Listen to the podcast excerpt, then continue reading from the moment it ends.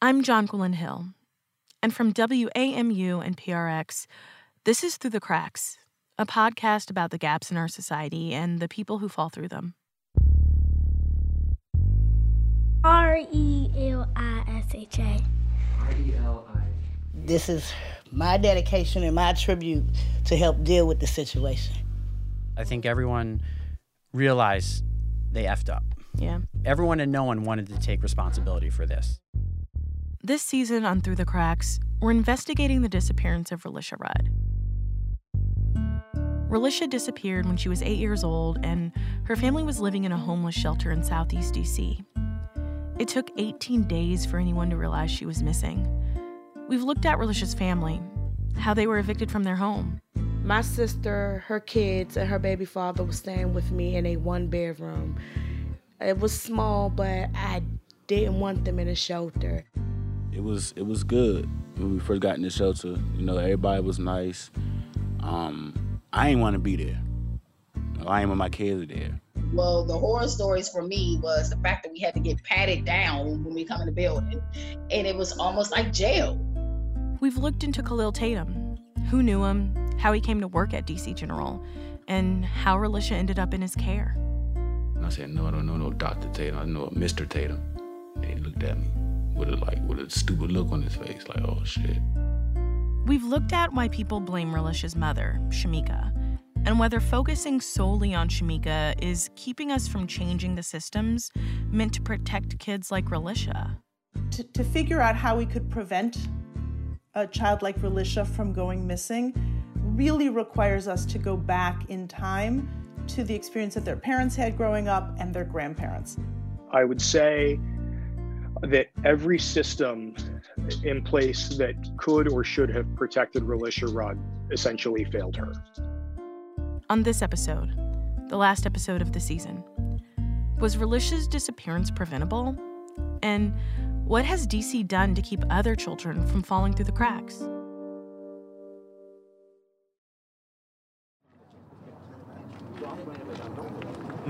and I'm going to lead us in prayer. Father, right now, we come before you, asking you, Lord, for peace to be still in this city. We're asking, Lord, right now. One of the last pre pandemic reporting trips I did was an anniversary vigil for Relisha. It was March 1st, 2020, exactly six years after Relisha was last seen. It was cloudy but warm, like DC was about to skip the spring and head straight into summer. Relisha, if you hear us, we want you to know that we will never, ever stop searching for you. A couple dozen people gathered across the street from the Days Inn on New York Ave, one of the last places Relisha was seen. I spotted Relisha's grandmother, Melissa Young, pretty quickly. She was standing near a fence toward the edge of the group. There were lots of other news reporters there to cover the anniversary, but no one was talking to Melissa yet. Painful. A lot of memories. For six years, so.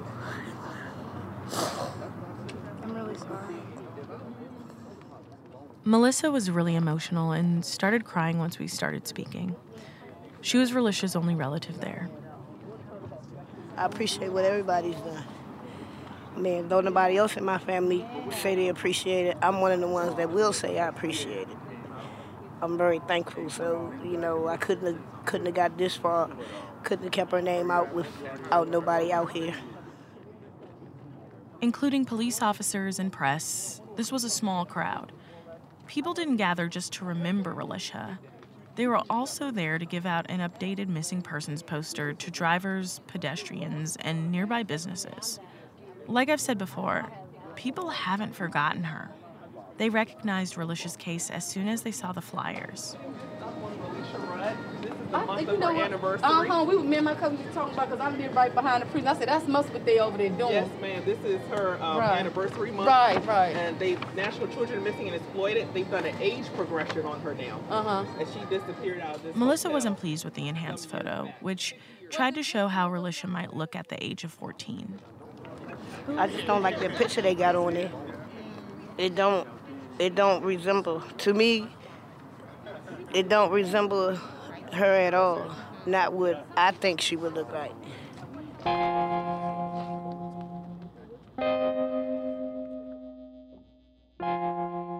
This event is held every year. And every year, the old wounds open up again, and the old questions do too. How did this happen? And obviously, you know, this is difficult. There are these different agencies that have to somehow figure out how to communicate. You have HIPAA stuff, you have, you know, young children. I mean, so obviously there are barriers to, to sharing records and communicating. Um, none of this is easy. But again, you heard this voice before. This is Patrick Madden, a former WAMU reporter who covered Relisha's disappearance and one of the first people I ever interviewed for this podcast. And I wanted to come back to that conversation just for a minute because we circled around this question. This difficult. And also, I mean, was anyone actually held accountable for what happened? I mean, it doesn't appear to be um, because the report concludes that the government couldn't have prevented this tragedy. So, right, there weren't the. He's talking about the D.C. government's report released in September 2014, six months after Relisha went missing and it has a massive contradiction written right into it. The review team, quote, did not find evidence that these tragic events were preventable, unquote. But then it offers 15 findings. For example, the lack of background checks at DC General, or Relisha's many absences from school. And for every finding, there are recommendations for how the city can improve. I know terrible things can happen to people, even when there are guardrails to protect them. But to say Relisha's disappearance was unpreventable almost sounds like the city is saying it was inevitable, as though nothing could have been done to keep her safe. And these findings, they feel like admissions. Patrick Madden and I looked at every finding in the report, even the ones with so many redactions you can barely tell what they say number eight is super redacted. The review found limited interventions to address the redacted allegations between redacted and redacted and their alleged redacted. Right. I mean, there there is no way to know what that means. Mm-hmm. Now that you've heard seven episodes of this podcast, you could probably write the report yourself. The school didn't report Relisha's absences quickly enough. No one enforced the fraternization policy at the shelter. There was a complicated family dynamic, and the institutions responsible for Relisha weren't communicating well. This is like the response to a lawsuit, right? This Mm-hmm. is okay, these are all the reasons why it's not our fault. That's what this report is basically saying. The, the other issues, this report doesn't address any of the conditions that led up to the disappearance. You know, Mhm. how, how did the fam, you know, how did Relisha Rudd get into that situation to begin with? And it seems like if you don't do that, then you're just, you know, who's to say that there aren't other situations happening right now across this city? But the report was, and still is, a useful jumping off point. In 2014, what problems did the district see and try to fix?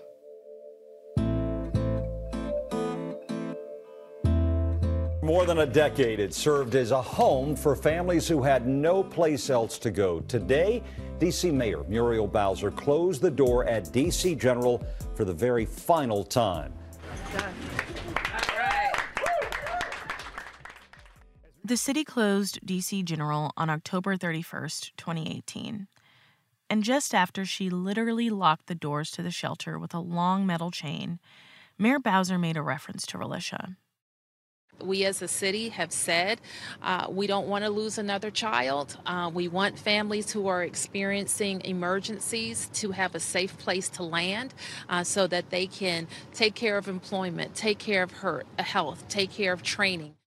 But this was four years after the report was published. It took four years for the city to close a dysfunctional shelter in a disused former hospital with far too many families packed inside and serious issues with staff discipline. Four years. After DC General closed, families who would have gone there were placed in hotels. Meanwhile, new, smaller shelters were built, one in each of DC's eight wards. The last one opened in February 2021. Do you want to just show her around? Oh, on sure, this level absolutely. While Yeah. for Laura, so that way, you know, we don't just sit idly behind. As we walk, do you mind like kind of Producer Patrick Fort and I went to visit one called The Triumph in the Washington Highlands neighborhood. The same neighborhood where Relisha lived with her family before they got evicted in 2012. We got a tour from one of the people who works there. Um, we have a basketball court with a hoop, and then we have our play area with a little jungle gym. Um, and then we have a little playhouse for our smaller kids that have a little smaller sliding board. Yeah, it's very cute. It's very Yes. cute. Thank you. It's important for kids to be able to be kids. It's wildly different from DC General. There, families were crowded. Here, they have space. There, there was a fight for a playground. Here, there's been a playground from the very beginning. That's the case at all eight of the new shelters. Each will also have a study room mm. where families can come study, do homework. Oh, um, There's art on every wall, and there are spaces to study and meet inside the shelter, places to play. It's easy to see down the hallways, something I later learn is important for security. If you build clear sight lines into the shelter, you don't need such a heavy security presence. The goal was to get rid of the feeling of being policed while you're in a shelter.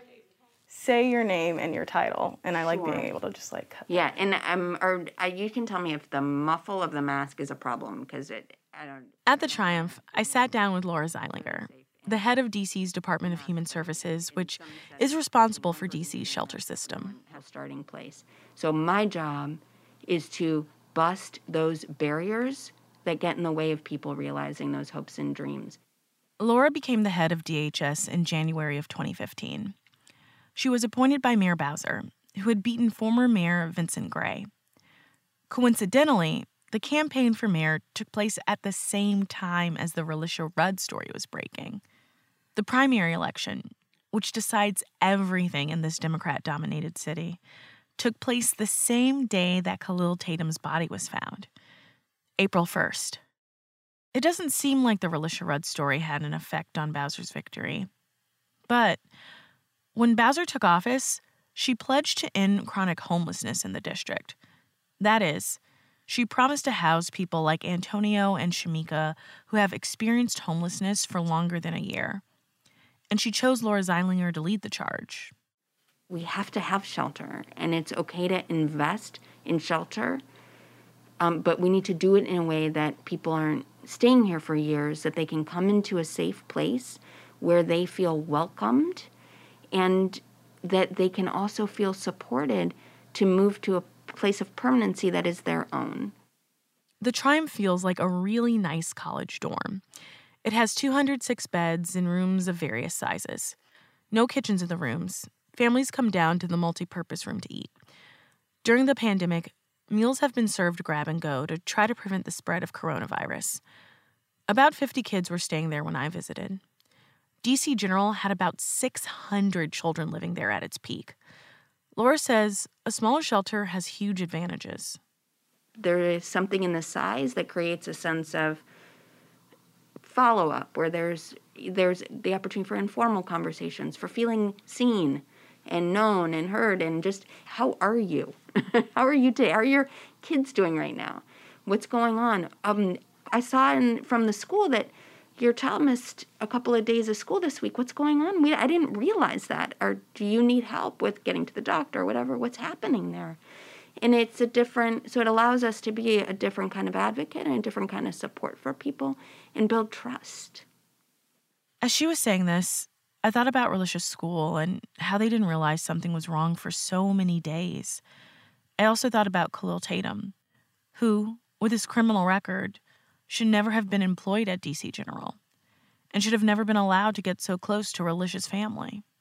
so one of the things that was our recommendation that was in the Relisha report that changed certainly immediately but has but we have carried forward into every single contract since is there are a whole series of background checks that are required for every single staff person we also do training and require training on um, boundaries and um, sort of things that make it really clear that there's a no to that support our no fraternization policy.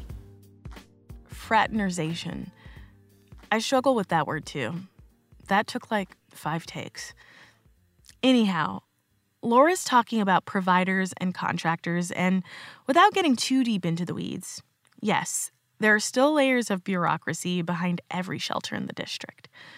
That matters because, in Relisha's case, there were no clear lines of responsibility for her well being. There was nobody in city government in charge of navigating the system for her. Different institutions involved in her life weren't communicating. The school social worker wasn't talking to the shelter, and no one in the shelter helped Shamika and Antonio find the childcare they needed, so they wouldn't have to rely on someone like Kahlil Tatum. Zeilinger says this has changed, and that in spite of privacy laws, different layers of the bureaucracy are communicating better. But the system is still set up for a parent to be the person ultimately in charge, which is probably fine in many cases. But what if that parent is incapable of performing that duty, of pulling together all the support and care that a child needs in order to thrive in difficult circumstances? Shamika wasn't such a bad parent that the city wanted to take her children away and put them in foster care, but they didn't give her the support she needed either. I once interviewed someone who had gotten out of the shelter system and found housing. She told me that you have to have drive and not take no for an answer. Put your big girl hat on, she said. Go get it. But what about people who are just not capable of navigating the system, who don't instinctively have that hustle? They're at the system's mercy.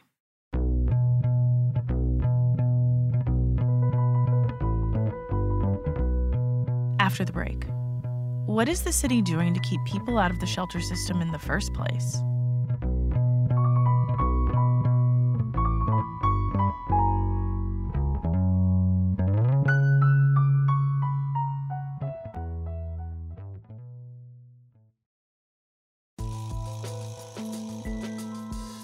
I'm Jenny Gathright. I work at WAMU and DCist, the same people that brought you through the cracks.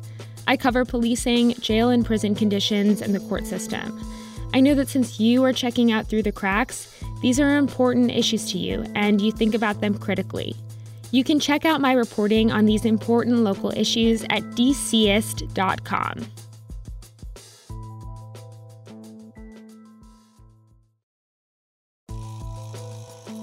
I'm Jenny Gathright. I'm a reporter at WAMU, the people that brought you through the cracks. I cover policing, jail and prison conditions, and the court system. Since you're here, I know you think about these issues with the same critical lens I do in my work. Listen live at WAMU.org to stay up to date with the latest news, including my reporting. This is it, the last episode. I can't believe that after years of work, our first season of Through the Cracks is ending. But don't worry, I'm already figuring out what season two will be. However, we won't be able to fully dedicate ourselves to this ongoing project without your help. Investigative podcasts like this one take a ton of work, and listeners like you make that work possible through voluntary contributions. If you're ready to support the investigative reporting that powers this podcast, give at wamu.org slash support through the cracks. And thank you so much for your generous support of this work.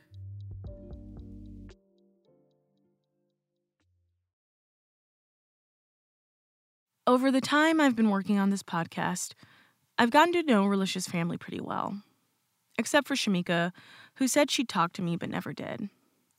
I got to know others who deeply cared about Relisha too. And along the way, I've talked about this story with a lot of people friends, colleagues, acquaintances, strangers, and they tend to fall into two groups. Many people just blame the family, Shamika in particular. After all, how could a family lose track of one of their children for over two weeks?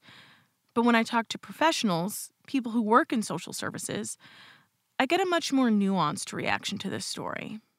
I think that we, as a society, tend to blame individuals for being homeless, for not having a high paying job, for not being able to provide food every day for their children.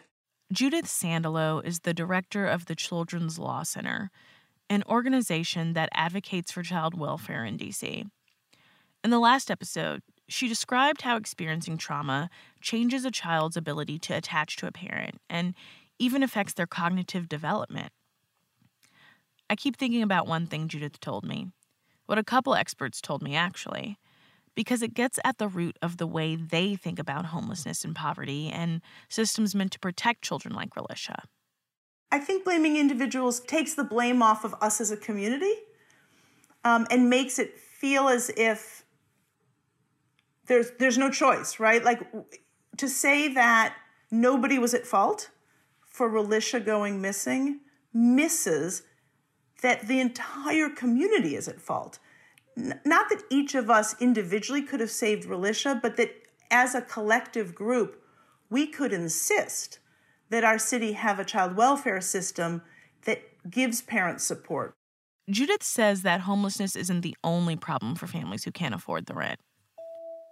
Children who are homeless are living in, in deep poverty, so they are often not getting enough to eat. Their parents are focused on finding work and have, may have less time for them, may have to leave them alone.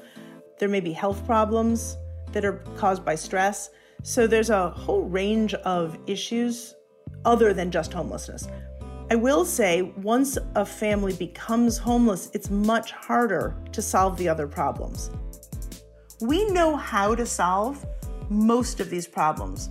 We just need to have the political will to do it. I heard something similar from Beth Mellen Harrison, the attorney with Legal Aid who walked me through Shamika's eviction records at the beginning of this season. there is so much more that um, DC could do to protect tenants and address these issues. You know, it's an uphill battle because of the power dynamics and the economic dynamics behind. Because of the pandemic, evictions have been on pause, but that's not going to last forever. When I talked to Beth, she was already worried about the coming flood of eviction proceedings she would need to tackle. Families who would need her help in order to keep their housing. And Beth says that the people who likely will get evicted and end up unhoused, they follow a trend. The whole eviction system is an example, certainly, of systemic racism and other isms being reflected in what we do. And overall, it is that eviction happens to a group of people who are powerless in general in the system and are marginalized. And that has to do with, you know, all kinds of patterns of discrimination and inequality going back generations. One thing we haven't talked about is DC is expensive. The rent is just too damn high for a lot of families. It's one of the drivers of homelessness. Most renters in DC spend more than half their income on housing. On top of that, there are fewer and fewer apartments big enough for families. Developers convert row homes to one bedroom apartments because they're the most profitable. The DC government has been funding the construction of affordable units, but many of these are also too small for families. To be fair, before the pandemic, in spite of the high cost of housing, DC was making progress in reducing homelessness. Shorter stays in shelters, a rapid rehousing program which fast tracks people into subsidized apartments, they've helped. But also, anecdotally, We've heard from several sources that some families in poverty simply left the city. So, DC possibly could have prevented Relisha from going missing, but not with the system that was in place at the time. And now, are the city's efforts to improve shelters and prevent homelessness enough?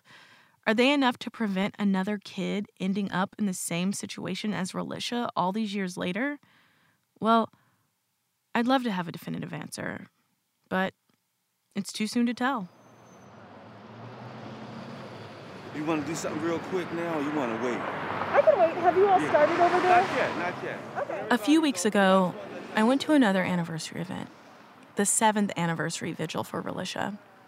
Same location, across the street from the Days Inn where she was last seen.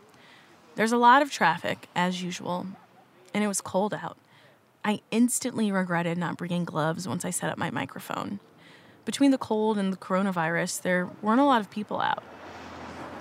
We still waiting for um, a few of the commanders to get here. Okay. And once they get here, we're gonna start. Whoever's here, whoever's not here. That's Henderson Long. He runs DC's Missing Voice, an advocacy organization he founded after his niece went missing about 20 years ago. I know you knew us. You came last time. Right, right. This is my. Uh, Henderson's wearing a shirt with Relisha's photo emblazoned on the front. It's purple, her favorite color. He's the one who's organizing these events for Relisha, and I wanted to hear his reflections on what had happened. Like a lot of social workers I've been talking to, he put Relisha into a larger context. When you look at the uh, Relisha Rudd's family, You look at the, you know, amount of opportunity that they had. You know, the grandmother, Relisha Rudd's grandmother. You can imagine what chance Relisha Rudd's mother had. Yeah. You look at some of the triggers that should have triggered um, um, an alert to go out sooner for her. Did that, that didn't happen, and we still really haven't really addressed it and corrected it. Um, and it's just so many people fail Relisha Rudd on all levels. The event was brief, and as it wound down, I realized this year nobody from Relisha's family was there. But I wasn't surprised. They've been going through a lot. Shamika is working, and her remaining kids are in foster care. Two of them with one foster family, the others with another. Antonio and Shamika are no longer together. He's working too. He's a cook in Prince George's County, and he's fighting for custody of their two sons. Melissa has had a tough year.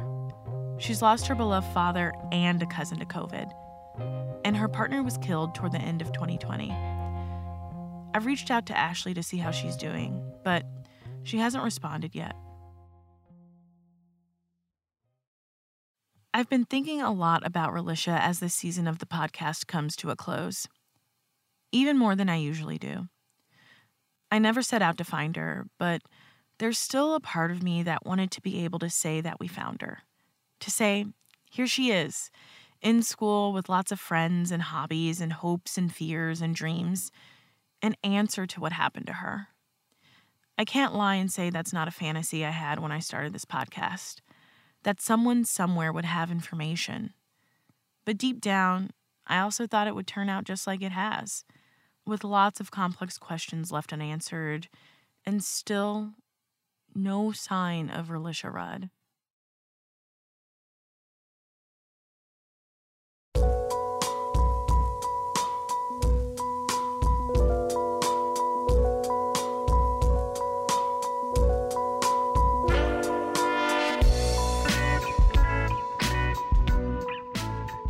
Cracks is a production of WAMU and PRX. This podcast was made possible in part by the Corporation for Public Broadcasting, a private corporation funded by the American people, and also by the Fund for Investigative Journalism.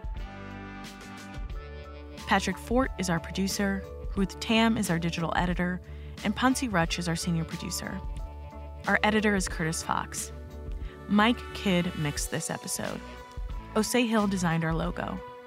Monica Ashby oversees all the content we make here at WAMU. You can find out more about the show, look at photos of Relisha, and read transcripts of our episodes at wamu.org slash through the cracks. You can also sign up for email updates. That way, you'll be the first to hear about future seasons of the show. This podcast would not be possible without the generosity of listeners like you. To support the investigative reporting that goes into Through the Cracks, give at wamu.org slash support through the cracks. And finally, a special thank you to every single person who made this season possible. Stephanie Quo, Julia Karen, Daisy Rosario, Phyllis Kim, Morgan Givens, Lindsay Foster Thomas, and the entire Project Catapult cohort. An additional thanks to Martin Austermuhle, Rachel Sadon, and Rachel Kurzius. Thank you to Paige Osborne, Rupert Allman, and the entire 1A team. Thank you to Kimbriell Kelly for the FOIA advice, and to Ron Nixon and the entire Ida B. Wells Society for investigative reporting. A special thank you to all of our family, friends, and colleagues who listened and offered advice. We also spoke to a lot of people who you didn't hear from, people who have experienced housing instability or assist people navigating homelessness and poverty. We could not have done this without you. This podcast is dedicated to Black girls everywhere. You matter. I'm Jonquilyn Hill. Thanks for listening.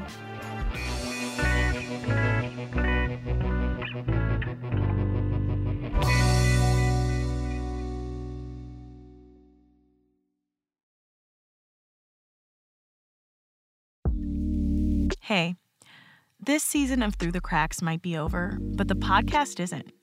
If you want to be the first to hear about new episodes or our next season, Sign up for email updates at wamu.org slash through the cracks.